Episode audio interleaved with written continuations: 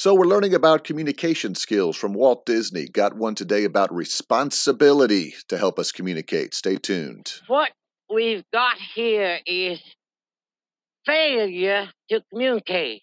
Pete's Points. It's time for Pete's Points. Listen to what Walt Disney said back in the 1950s. Quote, all of us who use the implements of mass communications have tremendous responsibility to utilize them more fully in the interest of common humanity in the light of present world conditions. Wow.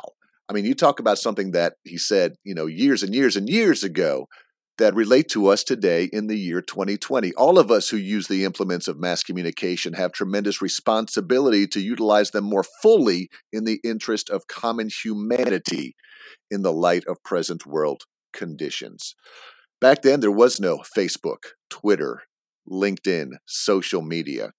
He was just talking about just probably the spoken word and the written word. Let's make sure that we know what response. Basically, words have power and words have power, so use them responsibly in the interest of common humanity. Are the things that we're posting online, are the things that we're saying about people, are the comments we're leaving out there as leaders, keeping in mind the responsibility we have of common humanity in light of the present world conditions?